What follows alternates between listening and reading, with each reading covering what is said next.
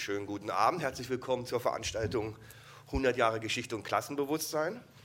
Äh, wir haben natürlich schon oft Veranstaltungen sowohl zu Lukacs als auch zu Geschichte und Klassenbewusstsein gemacht. Aber 100 Jahre ist natürlich eine absolute Pflichtveranstaltung. Es soll heute Abend allerdings weniger um eine allgemeine Einführung gehen. Es wird auch nicht um eine Würdigung oder um die Wirkungsgeschichte gehen. Vielmehr wollen wir uns den Problemen widmen, äh, vor denen Lukács selbst gestanden hat und mit denen er Zeit seines Lebens nach dieser Niederschrift gerungen hat. Aber auch diese Probleme sind ja Teil äh, einer Wirkungsgeschichte und so wie man äh, am Werk vielleicht das Auseinanderfallen zum Beispiel in einerseits kritische Theorie und westlichen Marxismus und andererseits klassischen Marxismus festmachen kann, so kann man auch an Lukács Ring mit diesem Werk seine eigene Selbstzerrissenheit festmachen.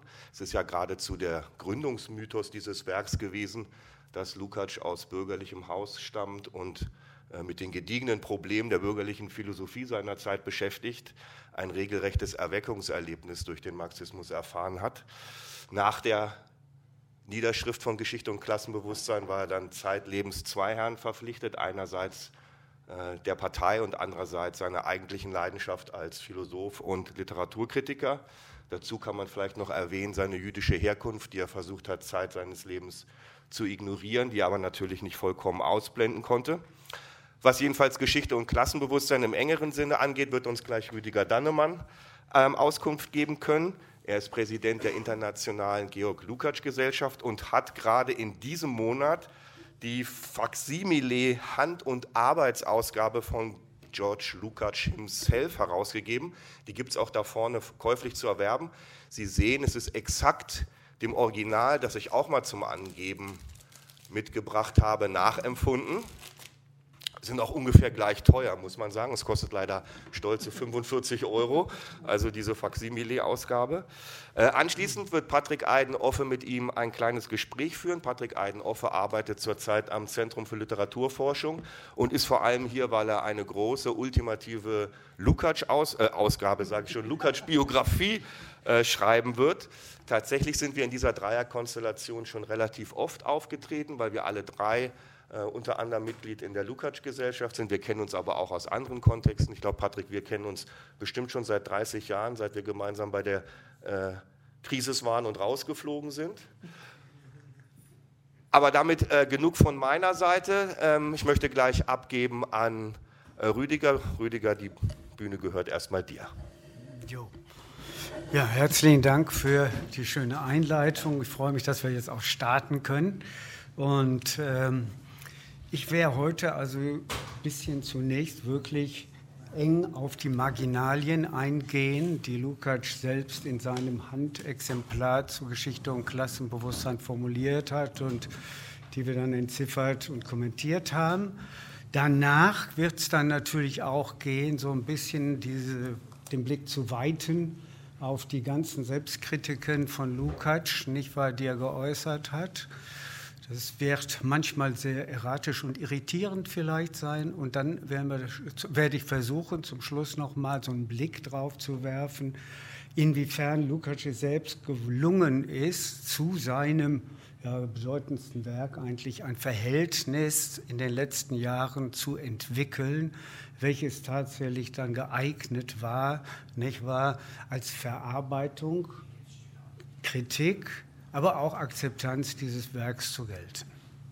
Und ob das dann jetzt sozusagen unserer Sicht auf das äh, Werk entspricht oder nicht, das werden wir dann im Gespräch oder auch in der Diskussion mit Ihnen dann nochmal erläutern.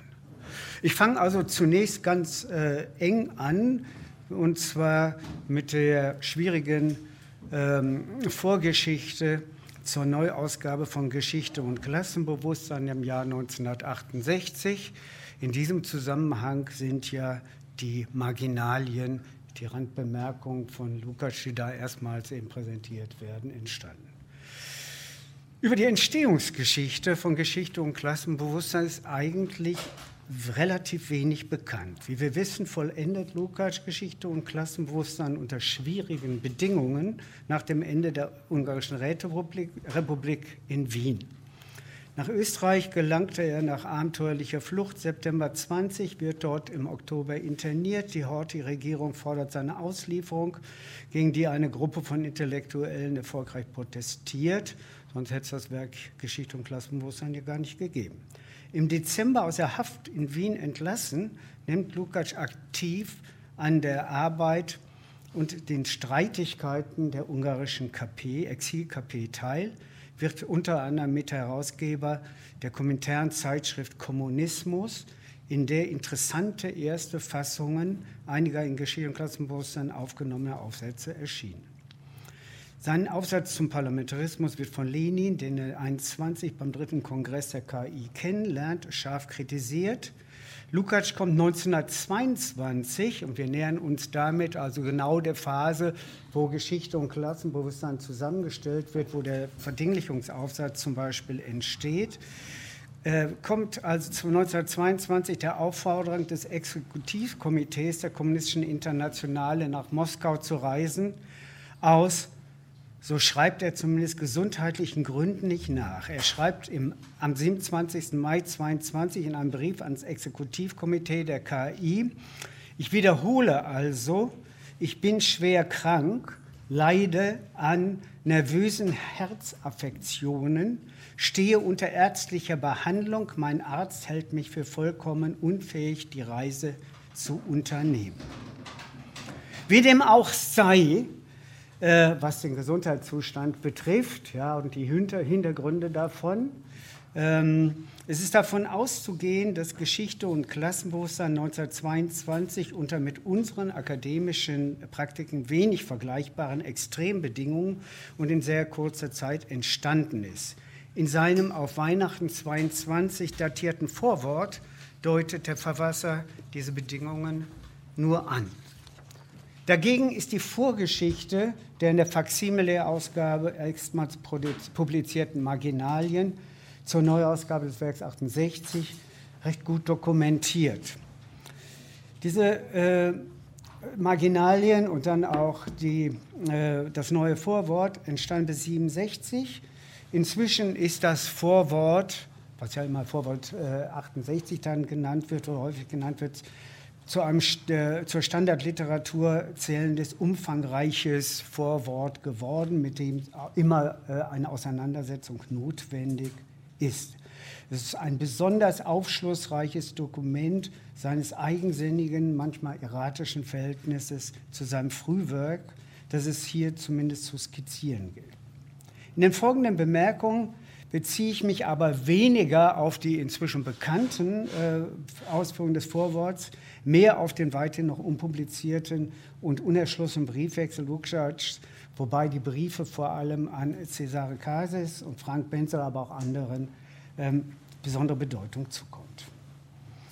Nach einer relativ kurzen Phase engagierter Verteidigung in den 20er Jahren, Schwastismus und Dialektik ist da in erster Linie zu nennen, übt sich Lukács jahrzehntelang in der Kunst der Selbstkritik besonders gnadenlos, ähm, gelegentlich eines Vortrags am Philosophischen Institut der Kommunistischen Akademie am 21. Juni 1934 in Moskau, aber auch in seiner Antwort auf die Enquete, welche die Internationale Vereinigung Revolutionärer Schriftsteller IVRS zum 50-jährigen Todestag von Marx veranstaltete. Darauf komme ich später noch näher zurück. Nach dem Weltkrieg rechnete Lukács Geschichte und Klassenbewusstsein wie die prämarxistische Theorie des Romans schlicht nicht mehr zu seinem Övre. Als er von Emil Obrecht auf die Möglichkeit einer Neupublikation von Geschichte und Klassenbewusstsein im Schweizer Europa Verlag, dort erschien ja der junge Hegel, wir erinnern uns daran, angesprochen wird, antwortet er am 2. Februar 1947 apodiktisch, ich wiederhole, dass ich meine alten Bücher, die Form, die Theorie des Romans, Geschichte und Klassenbewusstsein, etc., solange ich lebe, nicht herauszugeben gedenke. Wenn Sie diese Bücher nach meinem Tode herausgeben wollen, so gebe ich Ihnen hierfür meine Autorisation, jedoch unter der Bedingung, dass erstens die Erscheinungsart der Bücher deutlich kenntlich gemacht wird, Zweitens, dass zu jedem dieser Bücher ein mir nahestehender Marxist, etwa Ernst Fischer in Wien, Josef Revay in Budapest etc., ein Vorwort schreibt. Selbst nach 1956, in Zeiten der Instalinisierung und nach der Deportation Lukács nach Rumänien, sperrt sich Lukács gegen neue Auflagen. Sein Ärger gilt zumal der französischen Ausgabe von 1960. Auf die unautorisierte Publikation reagiert er mit einer aufgebrachten Erklärung, überlegt und verwirft in einem Brief an Theo Pinkus vom 6.6.1960 letztlich juristische Schritte gegen die vorhandenen und zu erwartenden, wie er das selbst nennt, Raubdrucke. Als Frank Benseler und der Luchterhand Verlag, der seine Werkausgabe natürlich inklusive seiner berühmten Frühwerke veröffentlichen möchte, äh, ihn da anspricht, schreibt er ihm am 28. März 1960 entschieden, aber schon ein, weniger, ein bisschen weniger kategorisch. Nunmehr wäre mein Vorschlag an Sie der folgende. Wir machen einen Kontrakt über die Herausgabe meiner sämtlichen Jugendwerke in deutscher Sprache, wobei die Seeleform, Theorie des Romans und Geschichte und Klassenbewusstsein besonders hervorzuheben sind. Im Vertrag wäre vermerkt, dass Zeitpunkt und Art der Veröffentlichung von einer Vereinbarung zwischen Autor und Verlag abhängt. Etwa die Frage, ob die Werke gesondert oder einzeln herauskommen würden. Den gegenwärtigen Zeitpunkt halte ich für ungeeignet, weil allzu viele Missverständnisse und Missdeutungen entstehen könnten. Ob aber in einigen Jahren die Verhältnisse nicht für eine Ausgabe günstiger werden, können wir heute nicht voraussehen. Darum meine ich, dass wir den Zeitpunkt einer eventuellen Ausgabe gemeinsam zu bestimmen haben. Lukas fügt dann noch eine Klausel hinzu, wie er das immer gemacht hat, dass eine Lizenzausgabe für den Aufbauverlag, wo ja in 50er Jahren so eine Art Werkausgabe entstanden ist, von ihm immer im Bereich des Möglichen sein muss und dass Luchterhand also eine entsprechende Ausgabe garantieren sollte. Publikationspläne in Italien, Frankreich und im englischsprachigen Raum bewegen Lukács dazu, die rechte Frage in seinem Sinn genau zu fixieren. Im März 1962, also im Jahr des Beginns der großen Luchterhand-Werkausgabe, verfügt er gegenüber Benseler was die Zweitrechte für Geschichte und Klassenbewusstsein betrifft, so übergebe ich sie gerne Ihrem Verlag. Nur muss als Ausnahme festgestellt werden, dass über die Rechte im italienischen Sprachgebiet der Verlag Einaudi, im englischen Sprachgebiet der Verlag Merlin Press die Verfügungsrechte hat. Wie der Verlag im Falle Minui äh, entscheidet, überlasse ich Ihnen. Nach meiner Vereinbarung, wie sie hier skizziert ist, würde der Verlag die französischen Zweitrechte besitzen. Bei anderen Werken steht die Sache meines Erachtens so, der Verlag besitzt die Zweitrechte nur im Fall, wenn die Übersetzung in eine andere Sprache durch seine Vermittlung nicht durch mich entstanden ist. Lukács will sich offensichtlich die Verfügungsgewalt über sein Frühwerk sichern, beziehungsweise muss man zu dem Zeitpunkt schon sagen, diese zurückzugewinnen. Ein äh, Werk, das seit den 50er Jahren durch Äußerungen Adornos, Lucien Goldmann spielt eine große Rolle und Merleau-Ponty's, aber auch anderer einflussreicher Stimmen Anerkennung erfährt und gerade wegen der Nichtpräsenz auf dem Buchmarkt Legendenstatus erhält. Er möchte die Aufmerksamkeit der Leser und das Interesse der wissenschaftlichen Welt auf sein Werk nach der Abkehr von Positionen der 20er Jahre umorientieren. Dieser Versuch erfolgt, diesen Versuch verfolgt er hartnäckig. Er weiß um den fragwürdigen Ruf, für den er sich mit früheren Selbstkritiken an Geschichte und Klassenbewusstsein erworben hat. Jedoch, das bleibt festzuhalten, sein Plädoyer für die nach dem theoretischen Neuanfang entstandenen Werke bleibt vielfach ohne den gewünschten nachhaltigen Erfolg. Die Briefe an Benseler zeigen einen Lukács, der Äußerungen über den Einfluss von Geschichte und Klassenbewusstsein etwa auf Mannheim oder Heidegger genau verfolgt. Am 1.5.1961 äh, nee, weist er darauf hin, dass um 1956 sogar in der DDR bei Georg Kende in seinem Buch Studien über die Existenzphilosophie vom Einfluss von Geschichte und Klassenbewusstsein auf die Rede, auf Heidegger die Rede ist, also schon lang vor den entsprechenden Hinweisen von Lucien Goldmann. Aufmerksam beobachtet Lukács, wie Geschichte und Klassenbewusstsein, das in den 60er Jahren expositionell Beachtung findet, interpretiert wird. Und es wächst zusammen mit seinem Befremden über in seinen Augen irreführende Deutung zugleich sein Drang, die Rezeption seines auf internationale Anerkennung stoßenden Werks zu beeinflussen. Ein Beispiel ist sein Brief vom 12.11.61, in dem er Äußerungen Blochs gegenüber Bensler zu ihrer früheren engen Beziehung in sehr abweisendem Ton kommentiert.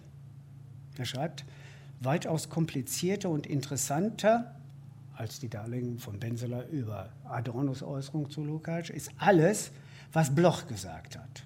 Ich will versuchen, durch einige Bemerkungen das Gewirr von Dichtung und Wahrheit in diesen unbewusst dirigierten Erinnerungen zu korrigieren.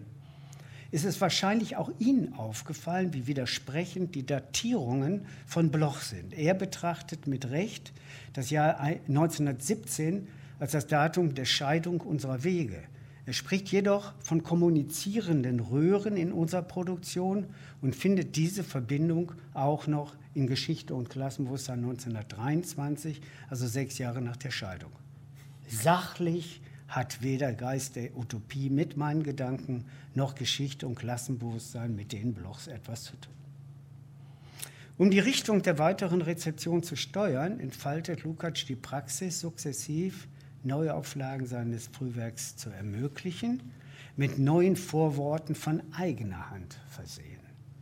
1962 schreibt er äh, ein kleines Vorwort zur Neuausgabe der Theorie des Romans, in dem er von dessen romantischen Antikapitalismus sich distanziert. Warnt aber zugleich den ungeduldigen Herausgeber am 23. Juli 1962 an eine baldige Herausgabe der gesammelten Jugendwerke kann meines Erachtens nicht gedacht werden. Sie unterschätzen die Schwierigkeiten. Erstens müsste eine genaue Auswahl getroffen werden, die gar nicht so leicht ist. Zweitens müssten sehr viele Sachen aus dem Ungarischen ins Deutsche übersetzt werden. Das ist natürlich ein Phänomen, was immer wieder auftritt im Fall von Lukács. Drittens müsste ich in der Art des jetzt geschriebenen Vorworts zur Theorie des Romans eine genaue Revision meiner ganzen Jugendentwicklung bis ungefähr 1930 machen.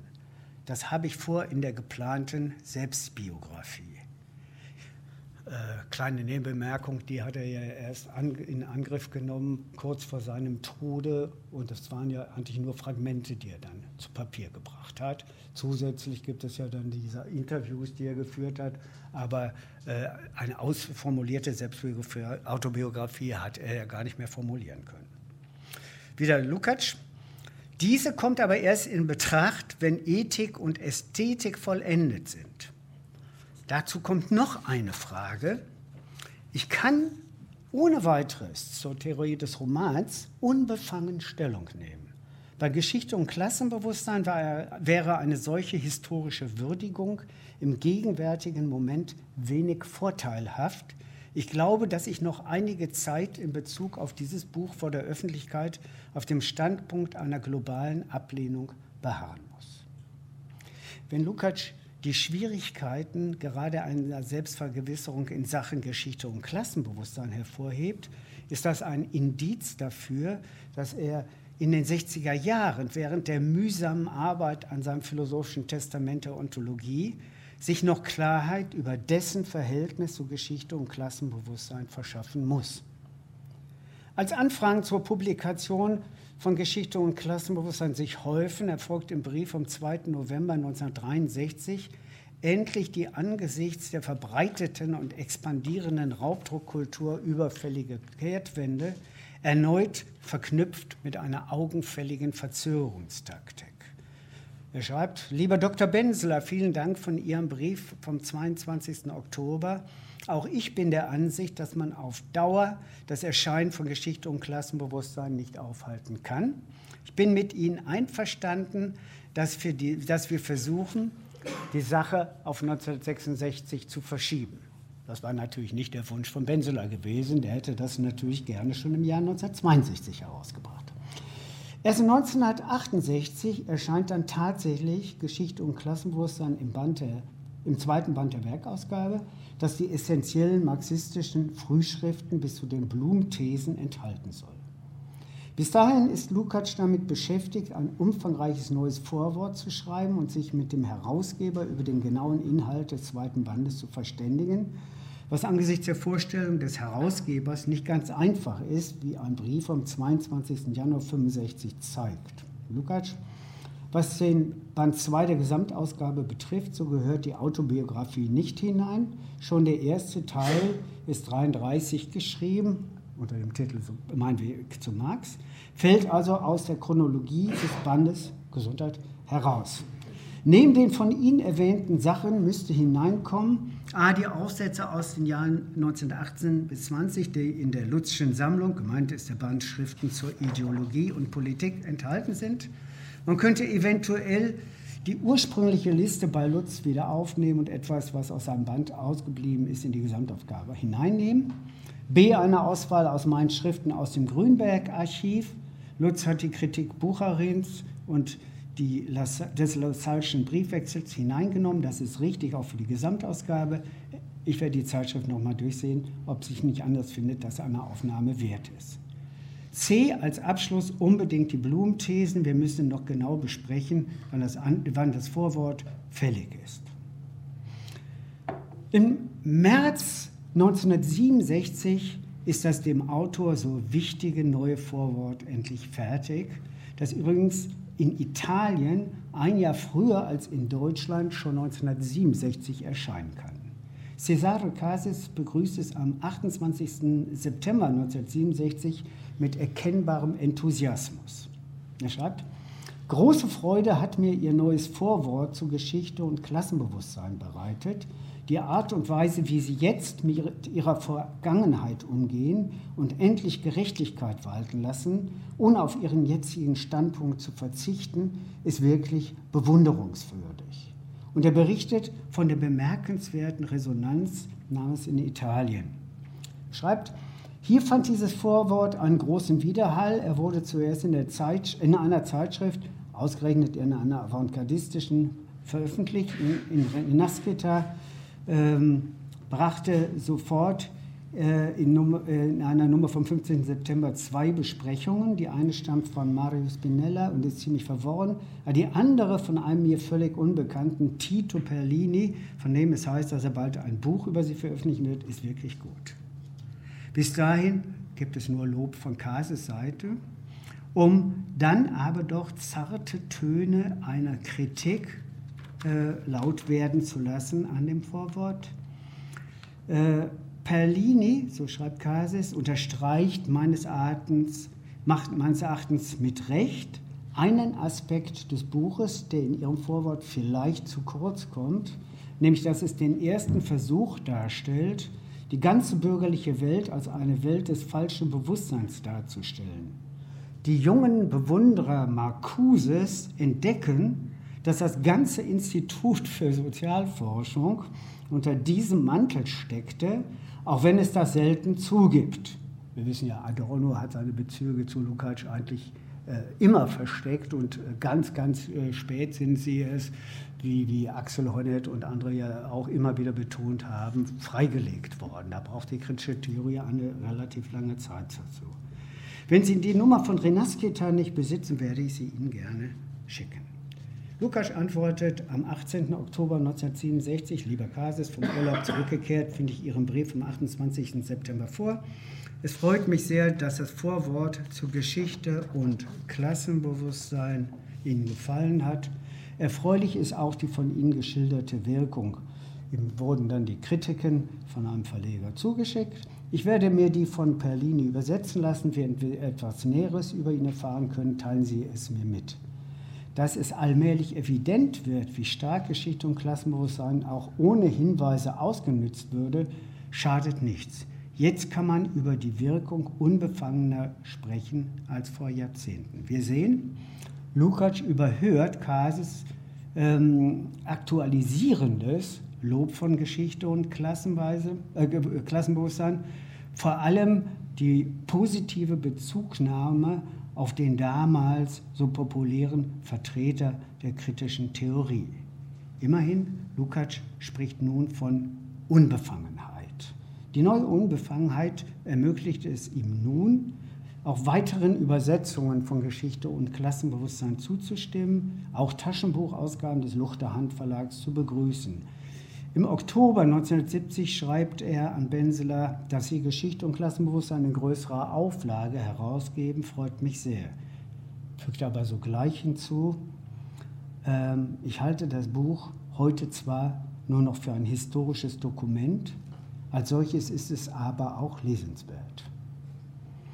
Ein Funke Autorenstolz findet sich an anderer Stelle, nicht mehr am späten Interview zu seinem Leben, aufgenommen im gelebten Denken. Dort schreibt er, oder dort äußern müssen wir ja sagen, es geht ja um ein Interview, Lukács. Trotz aller vorhandenen Fehler in Geschichte und Klassenbewusstsein ist dieses Buch immer noch intelligenter und besser als sehr vieles anderes, was jetzt von bürgerlicher Seite über Marx zusammengeschmiert wird. Ehe ich auf die von Lukács monierten Fehler von Geschichte und Klassenbewusstsein eingehe, erlaube ich mir an dieser Stelle ein paar kurze Bemerkungen zu den erstmals publizierten Marginalien und den knappen Kommentierungen, die ich vorgenommen habe. Diese Marginalien sind entstanden, als er die, vor, bevor er diese Niederschrift vollzogen hat, des Vorworts. Man kann nicht jetzt sagen, ob er die jetzt, also er, er beschäftigt sich damit vor 1967. Ja? Ob er da jetzt schon äh, die ersten Notizen 65 oder 66 oder 67 äh, vorgenommen hat, ist äh, nicht nachvollziehbar. Ich möchte dabei bei meinen Bemerkungen hier jetzt nicht äh, zu sehr auf philologische Details eingehen. Betonen möchte ich aber, und das ist nur ein Gebot der Redlichkeit, meinen Dank an Miklos Mesterhasi und Marie Cekeli, ohne die es nicht möglich gewesen wäre, äh, diese äh, Marginalien zu entziffern. Und äh, das sind Kenner und Mitarbeiter des langjährigen Mitarbeiter des Lukács-Archivs. Ähm, ohne deren sozusagen intime Kenntnis der Handschriften wäre es an einigen Stellen für mich ganz schwer gewesen, diese Entzifferung vorzunehmen. Also bitte an Miklos und Marie meinen herzlichen Dank hier auch noch einmal in der Öffentlichkeit. Ähm, die Randbemerkungen Lukács bezeugen die Gründlichkeit seiner Neulektüre, wie seine typische Bereitschaft zu ziemlich gnadenloser Selbstkritik und Selbstkorrektur. Sie zeigen weiterhin, dass Lukács seine Fokussierung auf die politischen Implikationen seines Frühwerks nicht aufgegeben hat. Immerhin macht er Jahre, wenige Jahre vor seinem Tod, wie schon Cases betont hat, sich daran, anders als zuvor mit seiner Vergangenheit umzugehen und seinem großen Frühwerk gegenüber zumindest partiell Gerechtigkeit walten zu lassen. Die Verteilung der Marginalien, wie Sie beim Durchblättern des Faksimile-Bandes erkennen können, ist aufschlussreich. Interessanterweise finden sich keine oder praktisch keine Marginalien zum Vorwort, zur Entstehungsgeschichte, sowie zu den Essays zu Rosa Luxemburg und zu Legalität und Illegalität Schwerpunkte sind die zentral wichtigen Essays, was ist orthodoxer Marxismus, Klassenbewusstsein, der Funktionswechsel des historischen Materialismus, die äh, Lenin adoptierenden äh, Bemerkungen methodisches zur Organisationsfrage und mit Abstrichen der große Verdinglichungsaussatz. Die Kargheit der Randbemerkungen in quantitativer Hinsicht machen erläuternde Kommentierungen notwendig. Dabei ist hilfreich zum besseren Verständnis entsprechende Überlegungen, Textpassagen aus dem Spätwerk Lukas und der neuen Einleitung heranzuziehen. Dann können die Marginalien hilfreich für die offenen Fragen der Aktualität von Geschichte und Klassenbewusstsein, der Kontinuität, Diskontinuität, von Lukas dramatischem gelebten Denken sein. Der Leitfaden der äh, Selbstkritiken äh, kann man ähm, danach besser nachvollziehen, auf die ich jetzt zu sprechen kommen möchte. Lukas Selbstkritiken. Es macht Sinn, die Marginalien in den größeren Kontext der berüchtigten Selbstkritiken des Verfassers zu rücken. Lukács hat in Geschichte und Klassenbewusstsein das Instrument der proletarisch-revolutionären Selbstkritik ausdrücklich verteidigt, ja postuliert. Als Medium der Korrektur, wenn die Avantgarde, die KP, die Verbindung zur Arbeiterklasse zu verlieren droht, wenn sie so ihre Funktion als Avantgarde nicht mehr ausüben kann, ihr interner Kampf gegen das Erbe der verdinglichten Lebensformen nicht vorankommt. Persönlich fiel ihm Selbstkritik nicht schwer, weil er, und er sollte sich durch sein ganzes Leben hindurchziehen, erarbeitete Positionen immer wieder aufgab, wenn sie ihm fehlerhaft vorkam. Das geschah überholt, nicht selten plötzlich, vor allem während der Weltkriegszeit bzw. nach 1917, dann um 1930 und noch einmal nach 1956. Die in äh, Geschichte und Klassenbewusstsein erarbeitete Positionierung allerdings gab er nicht so rasch auf, wie wir spätestens, ja darauf schon hingewiesen, seit der Publikation von Schwostismus und Dialektik genau wissen. Lukács verfasste diese explizite Verteidigungsschrift Mitte der 20er Jahre bezog sich in seinem Moses Hess-Essay und in anderen Beiträgen zu Grünbergs Archiv des Sozialismus und der Arbeiterbewegung positiv auf den großen Verdinglichungsaufsatz und den Essay Klassenbewusstsein. Der Bruch mit Geschichte und Klassenbewusstsein kommt Anfang der 30er Jahre, als er, nun Mitarbeiter im MEL-Institut unter Razanov, die bis dahin unveröffentlichten ökonomisch-philosophischen Manuskripte kennenlernt. Seine idealistische, so seine Selbsteinschätzung, Rezeption von äh, Hegels Konzept des identischen äh, Subjekt-Objekts verwirft er. Die Marx-Lektüre dieser Jahre ist folgenreich für ihn.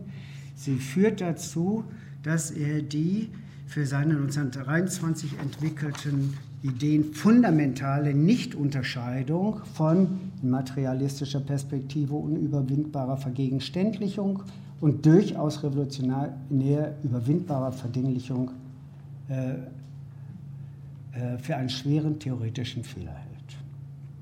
Er sieht sich so nicht erst im neuen Vorwort von 67, 68, sondern bereits in seiner 1933 entstandenen Skizze Mein Weg zu Marx Anfang der 30er Jahre zu einem Neuanfang verdammt.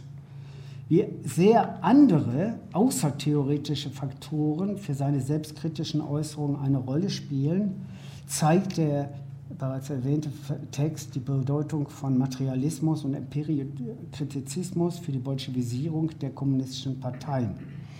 Lukács will in der kommunistischen Bewegung weiterarbeiten. Nicht wie Korsch und andere nolens volens zu Gegnern des einzigen sozialistischen Landes der Welt werden und damit ins feindliche Lager wechseln. Das hält er zumal im Angesicht der faschistischen Bedrohung. Lukas ist überzeugt, dass nur die Sowjetunion und die internationale Arbeiterbewegung der faschistischen Barbarei widerstehen können, für eine absolute Notwendigkeit.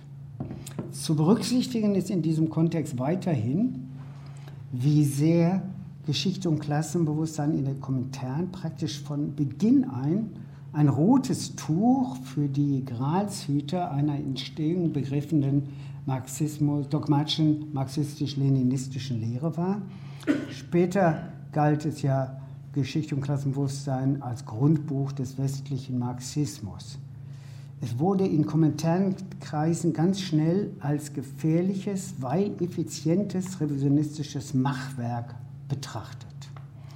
Deshalb schreibt Lukács als, wie er selbst formuliert, Eintrittskarte in sein schwieriges Moskauer Exil eine Selbstkritik, die heute für einen unbefangenen Leser in Tun und in undifferenzierter Negativität recht schwer zu ertragen ist.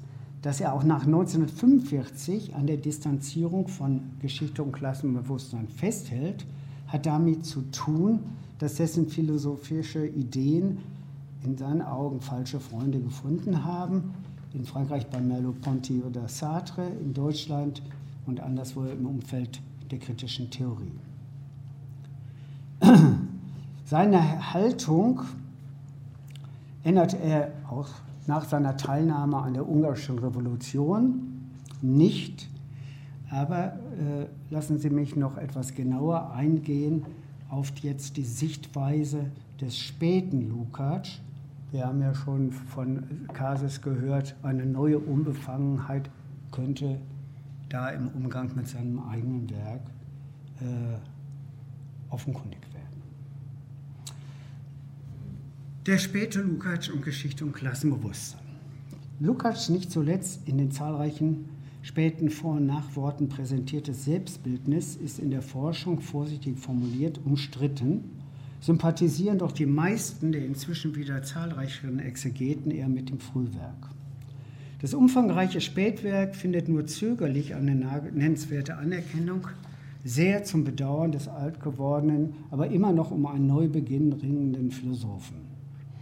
Wie er im 1967er Vorwort bekennt, ist ihm Geschichte und Klassenbewusstsein, ich zitiere, völlig fremd geworden, ebenso wie 1918, 19 meinen früheren Schriften. Er sieht Geschichte und Klassenbewusstsein als ein in sich widersprüchliches Werk an, das an, in einer innerlich krisenhaften Übergangszeit entstanden sei, findet in seiner damaligen Gedankenwelt simultane Tendenzen der Aneignung des Marxismus, politischen Aktivierung und einer ständigen Intensivierung rein idealistischen Fragestellungen auf der anderen Seite. Am Schwanken zwischen einer durch Marx und Lenin-Studium inspirierten Hinwendung zur revolutionären, revolutionären Realpolitik und mit äh, und meinem idealistisch-utopischen revolutionären Messianismus. Mit seinen und wegen seiner Widersprüche gehöre Geschichte und Klassenbewusstsein zu seinen, so seine Formulierung, Lehrjahren des Marxismus und erst mit der Einsicht in die Fehler von Geschichte und Klassenbewusstsein finde seine Jugendentwicklung ihr Ende. In den Marginalien finden sich hinreichend Belege für die distanzierte Haltung des 82-jährigen Philosophen zu seiner theoretischen Jugendsünde. Immer wieder grenzt er sich von der in der Rezeptionsgeschichte so wirksam gewordenen Engelskritik ab, bemängelt die unzureichende materialistische Überwindung des Idealismus auffällig häufig in den Marginalien zu der überarbeiteten Rede Funktionswechsel des historischen Materialismus. Ein undialektisches, paradoxie verliebtes Überspitzen von Gegensätzen, Gegensätzen moniert er weiterhin. Die philosophische Basis seiner Selbstkritik ist die auf einer Renaissance des Marxismus zielende Position die er in seiner Ontologie erarbeitet hat, in der die Arbeit als Urform von Praxis verstanden wird, Vergegenständlichung und Entfremdung bzw. Verdinglichung sorgsam differenziert werden.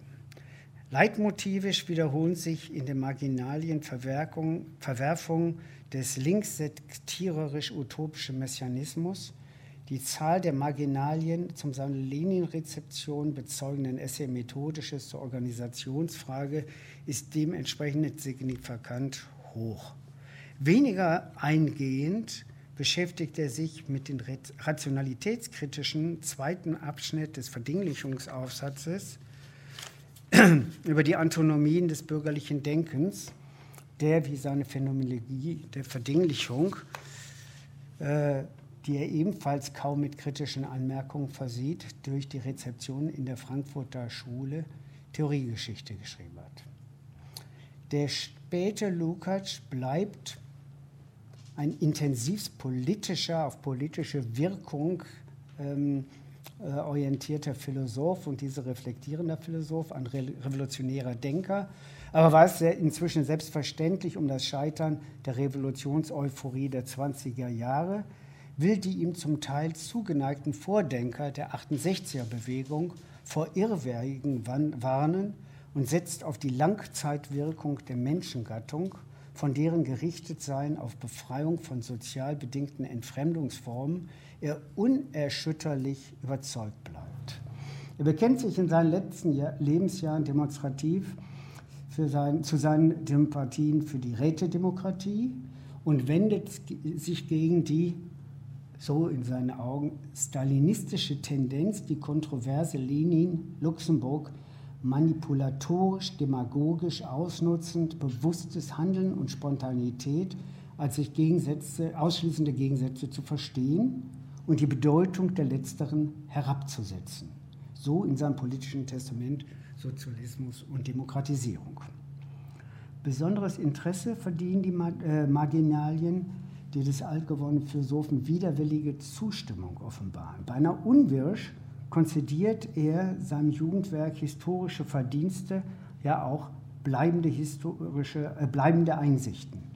Zu den Verdiensten gehören die Kritik an den verfehlten deterministischen Marx-Rezeption der Zweiten Internationale, das Einfordern der Anerkennung des Hegelschen Erbens, das in den Mittelpunkt stellen des in den Feuerbach-Thesen artikulierten Praxisbegriffs, das der Relevanz von Subjektivität gerade auch in revolutionären Zeiten Rechnung trägt – und natürlich auch, dass in Geschichte und Klassenbewusstsein die Entfremdung, Subtitulo verdinglichen, zum ersten Mal, so Lukács, seit Marx als Zentralfrage der revolutionären Kritik des Kapitalismus behandelt wird und deren theoriegeschichtliche wie methodologische Wurzeln bis auf die Hegelische Dialektik zurückgeführt werden. Nicht ganz unbeeindruckt konstatiert Lukács, dass durch dieses Buch weit über die Grenzen der Partei hinaus Wirkungen ausgeübt worden sind, moniert aber sogleich, dass aus Gründen der gesellschaftlichen Entwicklung und der von ihr produzierten theoretischen Einstellung das, was ich heute als theoretisch falsch ansehe, oft zu den wirksamsten und einflussreichsten Momenten der Wirkung gehört.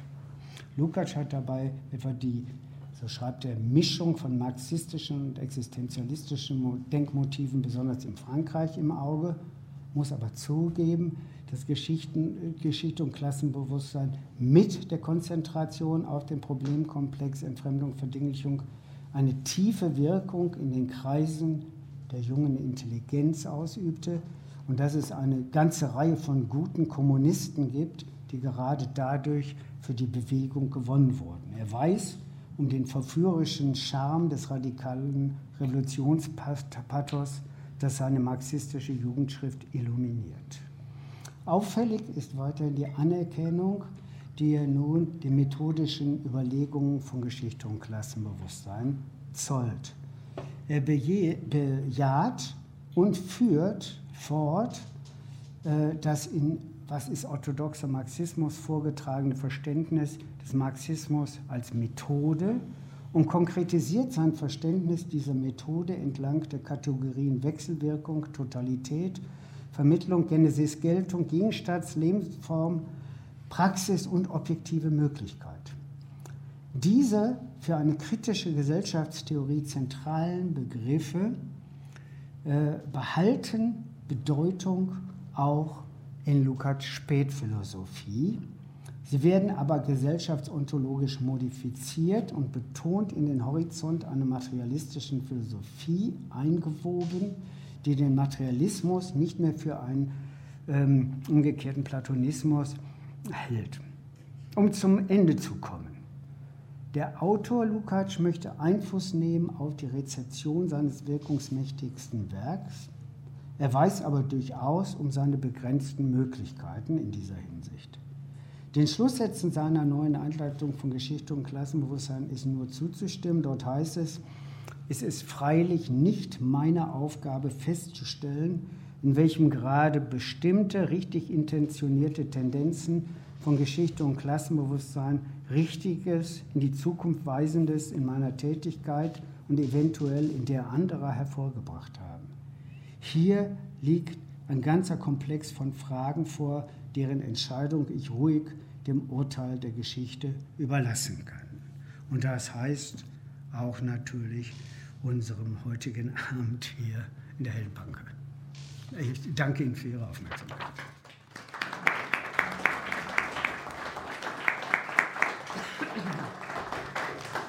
Gut, bevor ähm, Sie und ihr das Wort habt, äh, hatten wir, wie gesagt, ein kleines Gespräch mit Rüdiger und Patrick Eidenoffe geplant.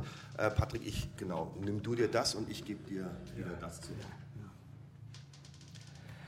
Ja, vielen Dank, Rüdiger, für, die, ähm, für, das, äh, für diese schöne Darstellung des, ähm, des Entstehungszusammenhangs und auch dieses äh, Zusammenhangs der Wiederauflage ähm, in den 60ern und auch zu diesen Marginalien. Und vielen Dank auch, dass du diese Ausgabe überhaupt gemacht hast. Also, dass man jetzt dieses äh, Geschichte und Klassenbewusstsein nochmal in dieser ähm, ursprünglichen, auch im ursprünglichen Druckbild ähm, und äh, sehen kann und ähm, mit den, also wenn man nicht sich das, die Originalausgabe leisten kann, und ähm, auch mit diesen, mit diesen Marginalien, die ja tatsächlich ganz interessant sind. Ich möchte jetzt tatsächlich auch nur ähm, zwei Sachen habe ich, ähm, möchte ich mit dir darüber sprechen. Das eine ist tatsächlich eine Stelle, äh, speziell auf die Marginalien nochmal eingehen und nochmal diesen Charakter der Marginalien ähm, befragen.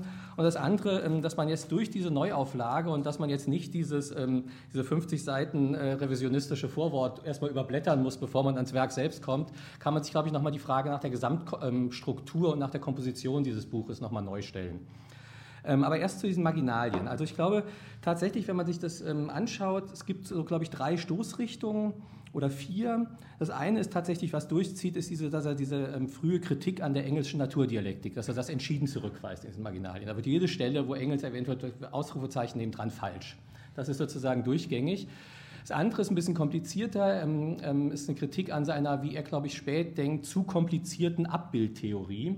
Also diese, in dieser, in hier ist sozusagen das erkenntnistheoretische Modell, dass das Bewusstsein der Menschen zwar ein Abbild ähm, der Realität ähm, äh, erstellt, aber das ist durch die Totalität ähm, vermittelt und deswegen eben kein eins zu eins Abbild. Und später hat er da, glaube ich, ein leicht, auch ein unbefangeneres Verhältnis auch zur leninischen Widerspiegelungstheorie entwickelt und dachte, das ist viel zu kompliziert gedacht hier. Diese Abbildtheorie muss man eigentlich leichter denken, als er das hier gemacht hat. Also es war hier, wie er einmal sagte, verkantet und überhegelt noch. Und ähm, dann gibt es diese schönen Stellen, das ist mir jetzt gerade nur eingefallen, mit diesem, äh, wo, sie, wo du darauf eingegangen bist, auf diesem umgekehrten Platonismus. Das ist ja ein Zitat von Rickard, wo er sagt, der Materialismus ist ein umgekehrter Platonismus. Das zitiert er hier in Geschichte Klassenbewusstsein, affirmiert das, sagt das richtig. Ja. Wir müssen das affirmieren und in seiner ganzen Tragweite verstehen. Und das weist er dann später zurück und sagt, das ist viel zu einfach. Und worauf ich jetzt eigentlich eingehen will, ist eine Stelle, das sind, glaube ich, die, ähm, die Seite mit den meisten Marginalien, das ist Seite 70. Ähm, das ist eine Stelle in dem Aufsatz, in dem wichtigen Aufsatz, der Klassenbewusstsein heißt. Und da ist quasi die ganze Seite ähm, ähm, an der Seite markiert und es gibt dann ähm, Ausrufezeichen und äh, also vehemente ähm, Anmerkungen in der Fußnote. Und ähm, da geht es um das Verhältnis ähm, des vorkapitalistischen Klassenbewusstseins zum äh, Bewusstsein äh, des Proletariats im Kapitalismus. Also es geht um den Bruch zwischen dem vorkapitalistischen, vorkapitalistischen Bewusstseinsformen und kapitalistischen. Und ähm, da schreibt er immer wieder übertrieben, Ausrufezeichen, überspitzte, falsche, idealistische Formulierungen.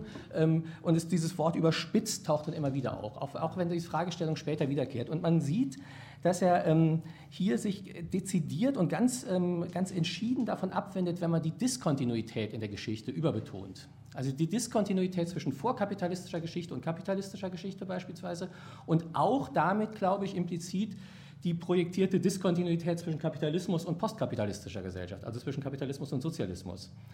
In Geschichte und Klassenbewusstsein wird sehr stark die Diskontinuität betont, dass sozusagen die Gegenständlichkeitsformen überhaupt sich ändern. Sodass man tatsächlich, es gibt eine spätere Stelle, wo er dann auch sagt, ähm, ähm, wo, von, wo in Geschichte und Klassenbewusstsein ein, von einer Verwandlung der Welt die Rede ist. Sobald die Bewusstseinsformen und die, die, die Widersprüche ähm, im Bewusstsein in die Realität des Bewusstseins des Proletariats gehoben werden. Es ist von einer Verwandlung der Welt die Rede. Und auch da schreibt er überspitzt Ausrufezeichen.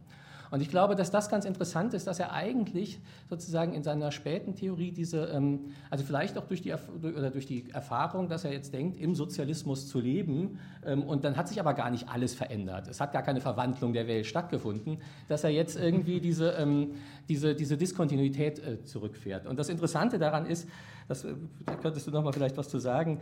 Ähm, das Interessante ist ja, dass eigentlich diese gewisse Tragik, dass, glaube ich, gerade diese Überspitzung und Übertreibung, das war, was den Charme von Geschichte und Klassenbewusstsein ausgemacht hat. Also das, was die, die anhaltende Attraktivkraft dieses Buches ähm, ausmacht, warum sich immer neue, junge Generationen dafür begeistern, ist genau dies, was er später dann als Überspitzung und Übertreibung ja. ähm, aufgefasst hat. Also äh das ist ein ganz, äh, ein ganz interessanter Aspekt. Äh, in gewisser Weise ist es so, ich könnte jetzt noch auf diesen viel zu selten äh, untersuchten äh, Textfunktionswechsel des äh, mhm. historischen Materialismus hinweisen und den heranziehen die Überlegung. Dort wird dieser Gedanke eben der Disruption ja nochmal stark gemacht. Da wird gesagt, da gibt es zwei Fassungen, da schreibe ich jetzt ja auch gerade so einen Aussatz zu. Äh, der erste Fassung, die ist noch so ganz polemisch in dieser Zeitschrift Kommunismus, nicht wahr, veröffentlicht, ganz polemisch, nicht nur gegen Engels, sondern dann auch direkt gegen Marx sich wendend, ja, da gerichtet. Und er sagte, bitte, wir müssen den historischen Materialismus er wollte ein Institut einweihen. Dieses Institut hat drei, vier Monate arbeiten können. Ne? Länger hat das ja nicht gedauert in dieser äh, Räterepublik. Wäre eine schöne Alternative zum Institut für Sozialforschung aus meiner Perspektive gewesen. Also bitte, ihr müsst hier arbeiten mit dem historischen Materialismus selbstreflexiv. Das heißt, der historische Materialismus, das hat ja Korsch in anderem Zusammenhang gemacht, muss auf sich selbst angewendet verwendet werden. Das heißt, wir müssen mal überlegen, für welche Gesellschaftsformen ist der historische Materialismus, müssen wir jetzt nochmal auch genau überlegen, was gehört da alles zu, ja, der historische Materialismus anwendbar, für welche Formen nicht. Er hat das in dieser ersten Fassung ja, noch ganz brutal ausgedrückt. Für vorkapitalistische Gesellschaften ist der historische Materialismus irgendwie gar nicht anwendbar. Da muss man andere Untersuchungsmethoden, er bezieht sich da zum Beispiel auf Weber und so weiter, heranziehen. Das schwächte dann in der zweiten stark veränderten Fassung in Geschichte und Klassenbewusstsein, ohne allerdings die Grundrichtung zu verändern, schwächte das ab. Das ist für mich jetzt, äh, Patrick, so eine Mischung auf der einen Seite ist es ein vertieftes Verständnis von historischem Materialismus, was er auch in Geschichte und Klassenbewusstsein, das ist ja nicht ganz falsch, dass Lukács Lehrjahre des Marxismus da macht. Er, er, arbeitet sich mit einer unglaublichen Intensität in Marx rein, gleichzeitig natürlich auch in Lenin, denn das dürfen wir nie vergessen, und du hast ja von dem Charme da gesprochen, auch der von dem Buch ausgeht. Was ist der Charme des Buchs? Das ist die Illuminierung durch die eben philosophische Reflexion von eben einer revolutionären Situation. Der späte Lukács lebt jetzt nicht mehr in dieser revolutionären Situation, ich weiß auch nicht, Patrick, ob wir im Jahre 2023 in einer revolutionären Situation leben. Der Charme und sozusagen das Interesse an der Revolution und das Interesse an Geschichte und Klassenbewusstsein, die hängen eben eng miteinander zusammen. Das heißt, auf dieses Werk, das glaube ich, wird immer wieder im Kontext von revolutionären Situationen wieder erneut Bezug genommen werden, wobei wir allerdings natürlich äh, überlegen müssen, was machen wir eigentlich mit der Reflexion über das Scheitern dieser Revolution. Zu wie vielen Revisionen dieses ursprünglichen Ansatzes muss man aufgrund wäre auch wieder eine Diskussion des totalen oder nicht totalen Scheiterns und so weiter. Welche Motive, welche Faktoren spielen da eine Rolle? Äh, durch die Reflexion dieses Scheiterns muss man das neu bestimmen natürlich und dann überlegen, welche Veränderungen sind da aber tatsächlich notwendig. Ein einfaches sozusagen Weiterführen ja, der 23er Schrift, das kann es ja auch nicht sein, denn ich, ich gebe jetzt nur mal den einen kleinen Aspekt hin und das führt mich zu dem Punkt auf, was könnte man in diesem Jahr machen mit Lukács eigentlich und mit Geschichte und Klassenbewusstsein. Also wir können ja nicht einfach in unserer Situation übersehen, dass es ganz andere Bedingungen sind und denen jetzt hier reflektiert werden muss. Äh, ich denke, wenn man mit Geschichte und Klassenbewusstsein produktiv umgeht, neben der sozusagen ganz wichtigen historischen Reflexion, die natürlich auch notwendig ist, dann sollten wir eigentlich eben den Versuch starten, ähm, offene Fragen der Lukács-Forschung. Man tut ja oft so, als wäre sozusagen alles an Lukács schon erforscht. Das halte ich, und ich denke, deine Biografie wird das auch nochmal verdeutlichen, das halte ich für falsche Einschätzung. Ich, ich, ich, mal ein paar Faktoren, ja, die nach meiner Meinung an dieser Stelle eben interessant wären in diesem Jahr. Das hast du auch schon angesprochen. Was, was mir immer auffällt, ist, dieses Buch ist in seiner Struktur eigentlich kaum untersucht. Ja, ich meine, ich habe meine Disk geschrieben, das Prinzip Verdinglichung, auch da habe ich mich fokussiert auf einen bestimmten Aspekt des Werkes. Dieses Werk hat aber eine bestimmte Kompositionsstruktur, die eigentlich selten transparent gemacht wird. Es gibt, ich mache das jetzt ganz kurz mal sozusagen so ein Dreischritt. Der erste Schritt sind die methodischen Reflexionen, ja, in was ist orthodoxer Marxismus, toller ironischer Titel. Es ist ja so unorthodox, was er da schreibt. Das dann, was ist orthodoxer Marxismus zu nennen, finde ich doch höchst originell. Äh, diese methodischen Reflexionen werden dann weitergeführt in Klassenbewusstsein. Dann kommt der natürlich große, eben sozusagen Theorieentwurf, der das ganze Konzept unterfüttert, der Verdinglichungsaufsatz. Und danach kommt dann sozusagen der dritte Teil, ja, die Konsequenzen die sich aus der Methodenreflexion und der Zeitdiagnose, die verbunden ist mit einer philosophiegeschichtlichen Vergewisserung, im zweiten Teil des Verdinglichungsaufsatzes, ja, was ergibt sich daraus eben für die politische Praxis heute?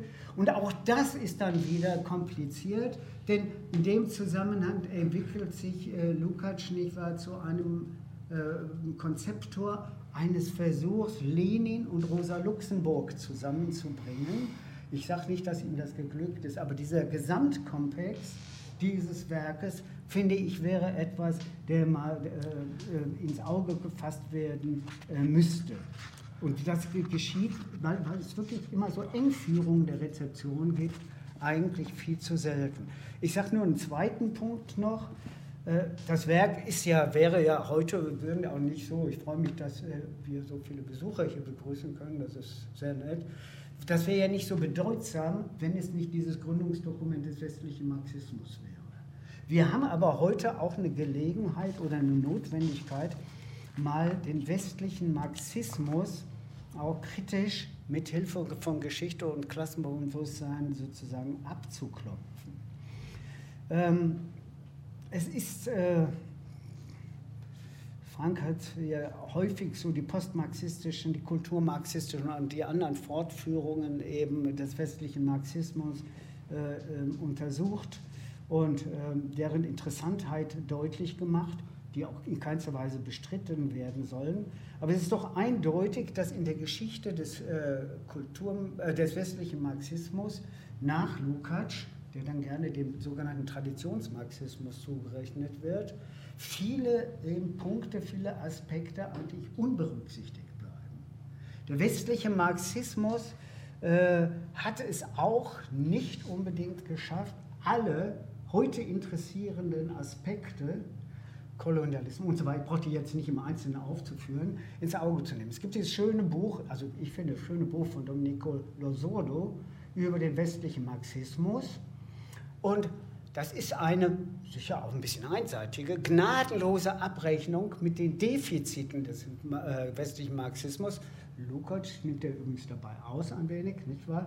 Äh, weil eben auf die Leerstellen hingewiesen wird, die in der Entwicklung des westlichen Marxismus bei allen ja, theorieimmanenten Fortschritten, da, die da vorhanden sind, ähm, die äh, Engführung und die Leerstellen, die in dieser Entwicklung immer deutlicher werden. Ich könnte viele Punkte, ich habe hier fünf Punkte, aber ich sage nur noch einen Punkt. Äh, es ist auch so, denke ich, Geschichte und Klassenbewusstsein ist ja ein ganz komplizierter Text in vielen Bereichen, ja, den man ja hier in so einer Veranstaltung auch nur ganz äh, andeutungsweise diskutieren kann. Äh, es ist aber so, dass diesem Text sozusagen zugrunde liegt doch diese Tendenz, revolutionäre Praxis anzuleiten. Ein Beitrag, einen theoretischen Beitrag zu revolutionärer Praxis, zur Ermöglichung des Denkens, aber letztendlich auch des Praktizierens von äh, revolutionärer Praxis, einen solchen Weg aufzuweisen. Und der, äh, die Weiterentwicklung des äh, westlichen Marxismus ist in weiten Bereichen ein Weg weg von diesem äh, Praxisbezug, der für den Lukács, äh, ich muss sagen, der ganzen 20er Jahre, vor allem der ersten Hälfte der 20er Jahre, zentral war und wo er, denke ich, auch die Impulse, die von Marx als Philosophen ausgingen, tatsächlich adäquat zur Sprache zu bringen versucht hat. muss rein wieder, finde ich, in, den West, in die, äh, eine erneuerte, veränderte Form des westlichen Marxismus. Wobei der letzte Punkt, aber da können wir vielleicht heute auch nicht drüber reden, warum nennen wir das eigentlich westlicher Marxismus? Was für einen Sinn macht eigentlich diese Zuschreibung? Ist das eine äh, so geografische Zuschreibung und so weiter und so fort? Aber das ist, das ist jetzt wieder ein anderes Fass, das ich hier nicht aufmachen möchte. Ja, vielen Dank. Das geht jetzt eigentlich auch schon in die Richtung für, mal für den des zweiten Punktes, den ich gerne ansprechen wollte. Aber ich möchte jetzt tatsächlich nochmal, also sozusagen der westliche Marxismus ist ja schon so ein Rezeptionsphänomen und ein späteres Phänomen. Ich glaube, dass eine große Chance dieser Neuauflage ist, dass man tatsächlich auch nochmal davor zurück äh, einen Schritt davor zurück machen kann. Also weil in diesem, in diesem späten Vorwort, was jetzt bisher allen Ausgaben, die es bisher gab, immer vorgeheftet war und was Lukács ja auch verfügt hat, dass das davor muss, ähm, das ist ja schon so eine Auseinandersetzung mit diesem westlichen Marxismus. Man ist dann sozusagen immer schon in diesem Auseinandersetzungsmodus. Und ich glaube, dass es interessant ist, dass man hier nochmal einen Schritt zurück tun kann. Wenn man das jetzt aufschlägt, ähm, dann sieht man, dass dieses Vorwort von 1922, vom, äh, von Weihnachten 1922 in Wien, ähm, tatsächlich sofort in diese Frage äh, der, ähm, der Zusammenstellung und der, der, inneren Geschichtlichkeit dieses Buches ähm, zu sprechen kommt. Er sagt, die Sammlung der Herausgabe in Buchform sind Aufsätze und man soll diesem jetzt, das soll keine große Bedeutung haben, und dann sagt, das sind alles Aufsätze, die eigentlich mitten in der Parteiarbeit entstanden sind und zwar als Versuche, jetzt nicht revolutionäre Aktion anzuleiten, sondern revolutionäre Bewegung für den Verfasser selbst zu erklären. Also es ist eine Form von Selbstreflexion im Prozess der Revolution selbst. Und deswegen ist das Interessante, hat er auch diese ganzen Aufsätze, die ja alle vorweg veröffentlicht waren schon, eigentlich durchgängig datiert. Am Ende des, der Aufsätze steht immer März 1919, September 1920 und sowas. Das ist durchgängig datiert. Auch da gibt es, ähm, können wir gleich nochmal drüber sprechen, ähm, auch, äh, dann sagt er, die hat er überarbeitet und es sind nur zwei Texte, die in einer Zeit unfreiwilliger Muße eigens für diese Sammlung entstanden sind. Und das sind äh, diese beiden Texte hier so ein bisschen marginalisiert. In der Klammer, das ist der Verdinglichungsaufsatz und äh, der große letzte Text, ähm, den ich immer unterschätzt finde, auf den das Ganze zuläuft, das ist methodisches zur Organisationsfrage. Und, ähm, und dann sagt er, ähm, ja, und er hätte die auch über, man hätte die teilweise grundlegend überarbeiten müssen, weil sie teilweise in dieser, in dieser Situation der Naherwartung geschrieben waren, aber das hätte das Ganze verändert. Und das ist sozusagen eigentlich editorische Bemerkung, mit denen öffnet er das. Und das ist etwas, was man, glaube ich, immer berücksichtigen muss, dass es tatsächlich ein Text ist, der selber schon seine eigene Geschichtlichkeit reflektiert. Und es ist so ein Text, der, und das ist, glaube ich, das, ähm, einerseits ist das, sind das Texte, die mitten sozusagen im Saft der Revolution stehen und gleichzeitig aber welche, die schon das Scheitern mitreflektieren. Der ganze Verdinglichungsaufsatz ist ja in gewisser Weise auch eine Reflexion darüber, warum, das, warum die Revolution gescheitert ist. Weil er sagt, dass die, die Verdinglich, auch die Verdinglichung des, des Bewusstseins des Proletariats war noch so stark, dass der letzte entscheidende Schritt nicht getan werden konnte. Also immer diese Reden, dass dann gesagt wird, das sei sozusagen so eine, im Glauben an das revolutionäre Proletariat und so geschrieben. Es ist gleichzeitig auch die, die ganze Zeit eine Art, wenn man will, Trauerarbeit darüber, dass das Proletariat den letzten Schritt nicht getan hat. Und die Frage, warum eigentlich nicht? Und ähm, interessant ist, dass er das jetzt hier so zusammenstellt und dann sagt, das ist eine Sammlung und das klingt ja so ein bisschen, wird auch immer gesagt, die Aufsatzsammlung oder Essaysammlung von 23. Und dann sagt er aber, immerhin besteht ein bestimmter sachlicher Zusammenhang. Dieser drückt sich auch in der Reihenfolge der Aufsätze aus, die deshalb am besten in dieser Abfolge gelesen werden. Freilich würde der Verfasser philosophisch ungeschulten Lesern raten, den Aufsatz über Verdinglichung vorerst zu überschlagen und ihn erst nach der Lektüre des ganzen Buches zu lesen. So wie es ja auch diese Stelle bei Marx gibt, wo er sagt, dieses ganze erste Kapitel über die Wertform, das könnt ihr überblättert mir, fangt mal mit dem Kapitel über den Arbeitstag an. Ähm, und ähm, und das, das finde ich jetzt hier interessant, dass man sich da nochmal tatsächlich nochmal fragen muss, ähm, welchen Charakter hat eigentlich dieses ganze Buch, also diese Gesamtstruktur. Ähm, du hast jetzt gesagt, das ist dieser Dreischritt und ich glaube, das ist, das ist tatsächlich, da ist was dran. Ähm, es ist aber eben auch ein Schritt, der ein Text, der auf diese, auf, eigentlich auf eine organisationstheoretische Frage rausläuft. Wie muss man sich organisieren, nachdem die bisherigen Organisationsformen gescheitert sind? Ähm, da gibt es übrigens ja, äh, das kennst du ja auch, der Karl Lauschke, Kollege, der arbeitet gerade dran, da kommt demnächst ein dickes Buch raus, das glaube ich wesentlich dicker als Geschichte und Klassenbewusstsein selbst ist, über die Entstehungsgeschichte. Der hat sich das ganz minutiös angeschaut, wie Lukács diese ganzen einzelnen Aufsätze nochmal ähm, überarbeitet hat. Und der hat das ganz in den, in den Debatten der ähm, innerhalb der ungarischen KP in Wien verortet, zwischen der Landler und der äh, Bela Kuhn-Fraktion. Ähm, und äh, äh, Lukács gehörte zur Landler-Fraktion, zu der, die nachher eher so eine Volksfront-Richtung ähm, ähm, äh, eingeschlagen sind. Und ähm, in, diesen, in diesen Debatten verortet er das und diese Überarbeitung. Und ich glaube, das ist tatsächlich genau eine von diesen ähm, von, diesen, von diesen historischen und fast philologischen Fragen, die man sich versenken muss. Ist ja paradox, wenn man sich fragt, was bedeutet das für uns heute, wird man verwiesen darauf, eigentlich müsste man sich nochmal philologisch richtig damit beschäftigen. Und das ist, glaube ich, tatsächlich aber richtig. Ich glaube, man lässt darüber, darüber diesen, diesen, das kann man nicht überspringen. Vielleicht so viel, also das finde ich jetzt nochmal interessant, wenn du nochmal, vielleicht nochmal dieses, ähm, ah, genau, noch ganz kurz abschließend der, der Lausch gesagt, ähm, das läuft alles tatsächlich auf eine Organisationstheorie raus. Ja. Also es ist tatsächlich eine Frage, ähm, das fängt mit diesen methodischen Fragen von, von äh, Totalität als Vorrang der Kategorie der Totalität an und läuft eigentlich auf diese Frage, ähm, wie kann Organisation gedacht werden, und zwar nicht äußerlich, nicht als etwas, was man äh, sagt, ja, da gibt es jetzt irgendwie eine Klasse und da gibt es einen Kampf und jetzt überlegen wir uns mal, wie wir das sind, sondern dass man das als ein genuin theoretisches Problem selber begreift. Und sozusagen die Methodendiskussion kehrt am Ende ja schon im Titel wieder, methodisches zur Organisationsfrage. Ähm, also was, äh, ich bin auch äh, froh, dass wir im Laufe dieses Jahres nochmal mit äh, Lauschke, Karl Lauschke eben hier diskutieren können, denn es ist wirklich spannend, was er schreibt. Also ohne jetzt zu viel zu sagen, ich glaube, das lohnt sich, einen Blick da reinzuwerfen in das, was er schreibt. Äh, wie immer, äh, Leute, die was Neues entdeckt haben, übertreibt er natürlich ein bisschen, er hat dann die Relevanz des Verdinglichungsaufsatzes, der eben so viel Aufmerksamkeit auf sich gezogen hat, dann eben zu stark zurückgewiesen. Aber ah, das ist jetzt nicht so schlimm, das muss man jetzt nicht irgendwie so, so betonen. Ich glaube, ich bleibe jetzt nochmal auf der philologischen Ebene zunächst. Er schreibt zum Beispiel hin, ja, äh, dass äh, Funktionswechsel des historischen Materialismus entstanden sei 1920. Aber der neue Text, den er da veröffentlicht hat, das ist ein Text, der ist belehrt durch die Erkenntnisse, die er im Verdinglichungsaufsatz gefunden hat. Das heißt, im Grunde müsste man immer hinschreiben, beides. Ja? Man müsste sozusagen diese originäre Idee, die er dann zunächst hatte, immer heranziehen und vergleichend untersuchen. Das ist ja nicht nur da geschehen, auch was ist orthodoxer Marxismus, mhm. gibt es ja auch in zwei Fassungen, Klassenmuster und so weiter. Das heißt, man müsste sich das immer anschauen, um den Punkt, den du hier angesprochen hast, hier ist ein Selbstreflexionsprozess im Gang, um den ja, valid, zu validieren. Das ist auf jeden Fall der, so, das ist so, das ist ganz eindeutig, wobei man natürlich gleichzeitig sagen muss, für Lukács typisch ist eben, dass er nicht in negative Dialektik oder in solche Zusammenhänge oder in eine totale sozusagen revolutionäre Apathie zurückfällt. Auch nicht wenn beim äh, sozusagen Reflektieren über das Scheitern der Revolution. Das ist so, er versucht immer wieder sozusagen Auswege aus diesem Netz der Verdinglichung aufzuzeigen. Und deswegen ist schon ganz spannend das, was er dann im letzten äh, Essay vorschlägt, methodisches zur Organisationsfrage. An dieser Stelle, das ist ja so ein Text, der ja um 68 herum ganz wichtig für bestimmte äh, Gruppierungen war, auch zu ganz merkwürdigen, nicht wahr, Konstellationen, KBW und so weiter geführt hat und Engführungen. Aber natürlich an dieser Stelle ist da sozusagen bei bestimmten Leuten so ein Funke übergesprungen ist.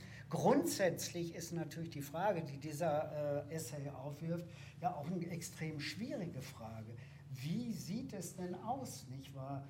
mit einer Möglichkeit, und ich meine, das ist ja für uns heutzutage, wo es gibt viele eben kleine Protestbewegungen, kleine in Anführungsstrichen, äh, aber auch globale Protestbewegungen gibt, unterschiedlichen äh, Sektoren.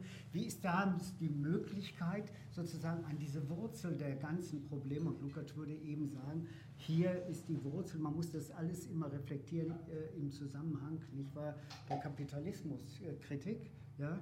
Wie kann man eben diese einzelnen, spontan entstehenden ja, äh, Dinge, wie kann man die so fortführen und dass es zu einer Revolution kommt? Denn Lukács wollte kein bloßer eben, er hat gesagt zu seiner Ästhetik, äh, als er die äh, in Heidelberg geschrieben hat, jetzt ist die, äh, die Oktoberrevolution passiert, das langweilt mich, ich will mich jetzt nicht mehr damit beschäftigen, ich will Welt verändern. Das ist ganz klar sein Anspruch. Wie kann man das Ganze, ehrlich gesagt, lesen, ja, dieses, dieses Essay, vor dem Hintergrund auch dieser heutigen spontanen Entwicklung und ist da nicht äh, Reflexionspotenzial drin? Denn ein reines Vertrauen in die Spontaneität, das ist ja nun ehrlich gesagt auch ein schwieriges Vertrauen, welches an dieser Stelle immer wieder schwierig äh, wird. Ich, nehmen, wir mal, nehmen wir mal die NGOs, die es heutzutage gibt. Die äh, NGOs, in welchem äh, Sinne sind die heutzutage einem revolutionären Projekt noch verpflichtet oder verpflichtbar. Und das könnte man jetzt auf andere Dinge natürlich äh, ähm, weiterentwickeln. Nehmen wir mal das Beispiel, ist jetzt ein bisschen willkürlich herausgegriffen und vielleicht ein bisschen unfair von mir vorgebracht. Greenpeace benutzt heutzutage Methoden der Werbung, ja, wie die von jeder anderen, ehrlich gesagt, nicht wahr, ähm, Firma von jedem anderen äh, Betrieb auch benutzt werden. Inwieweit wird nicht im Grunde da auch so etwas an Bewusstsein produziert, würde Lukács sagen, was er unter diesem großen Begriff eben Verdinglichung dann zusammenzufassen versucht hat. Also an dieser Stelle könnte man solche Potenziale bringen, wo man konkret zeigen könnte, diese ganz wichtigen aktuellen Bewegungen, wo haben die ihre Grenzen und wie so wäre zu, zunächst mal zu reflektieren, könnte man ehrlich gesagt diese Grenze überschreiten. Ob das natürlich möglich wäre, das wird natürlich von den Leuten, die die Revolution machen könnten, selbst entschieden. Lukács hatte, und das hat ja Horkheimer noch in 30er Jahren ein bisschen äh, sozusagen verteidigt, das Proletariat vor Augen. Die Frage, wer heutzutage an diese Stelle zu setzen wäre oder in dem, im Rest ja, das ist ein bisschen vermessen gesagt, in den anderen Teilen des 21. Jahrhunderts, das ist natürlich ganz schwer zu sagen. Dass das aber im Zusammenhang mit eben dem Systemcharakter von Kapitalismus zu diskutieren wäre, ich glaube, das ist ein Erbe, welches Lukas, finde ich, heutzutage noch immer interessant